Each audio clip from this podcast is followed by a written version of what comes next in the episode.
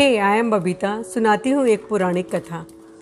एक बार नारद जी के मन में विचार आता है कि मैं भगवान के पास जाऊँ, उनकी पर्सनल डायरी देखूँ और भगवान के सबसे बड़े भक्त का नाम जानूँ। कौन है वो? नारद जी पहुँच जाते हैं भगवान के पास और अपने मन की बात कहते हैं, प्रभु, मैं आपकी पर्सनल डायरी देखना चाहता हूँ। भगवान कहते ठीक है, तुम देख लेना, लेकिन उसके पहले मेरा एक ज़रूरी काम करो। नारद जी कहते हैं, फरमाइए क्या करना है? बोला, मेरे पेट में बहुत दर्द है, मेरे लिए किसी इंसान का कलेजा ला दो ताकि मेरा दर्द ठीक हो सके। नारद जी बोलते हैं, ठीक है अभी कर देता हूँ। और सीधे धरती लोक पे पहुँचते, एक मंदिर में जाते, वहाँ बहुत से भक्त पूजा आराधना में लगे हुए थे।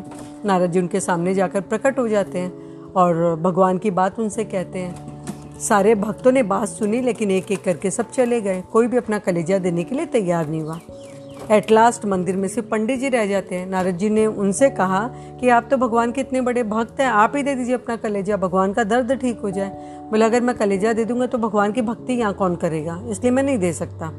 और इस तरह नारद जी बहुत से मंदिरों में घूमते हैं, लेकिन कहीं भी उनको कलेजा नहीं मिलता है। लास्ट में उदास हो जाते हताश हो जाते कि अब क्या करूँ मैं? और वो वापस स्वर्ग जाने की तैयारी करते हैं। एक जंगल से निकल रहे होते हैं, उसी वक्त एक भील मिलता है। वो उन्हें देखकर बोलता है, क्या बात है? मुनिराज, आप बड़े परेशान लग रहे हैं। कोई मुसीबत?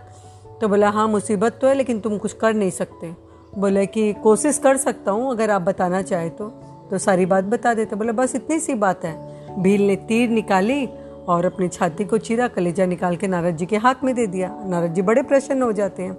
लेकर स्वर्ग में पहुँचते हैं, भगवान के सामने और कहते हैं, लीजिए, आपकी बीमारी का इलाज, आपके पेट दर्द का इलाज।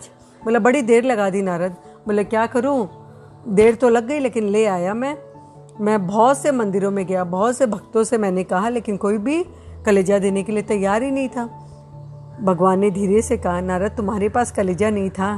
बोला, ओ भगवान, मैं तो भूल ही गया।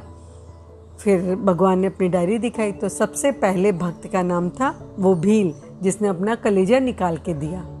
तो हमारी भक्ति, हमारा विश्वास दिखावटी ना हो आस्था पक्की हो। यदि हमारा विश्वास पक्का है तो हमें उसके लिए हर कीमत देने के लिए तैयार रहना चाहिए। है ना? सोचो सोचो। Thank you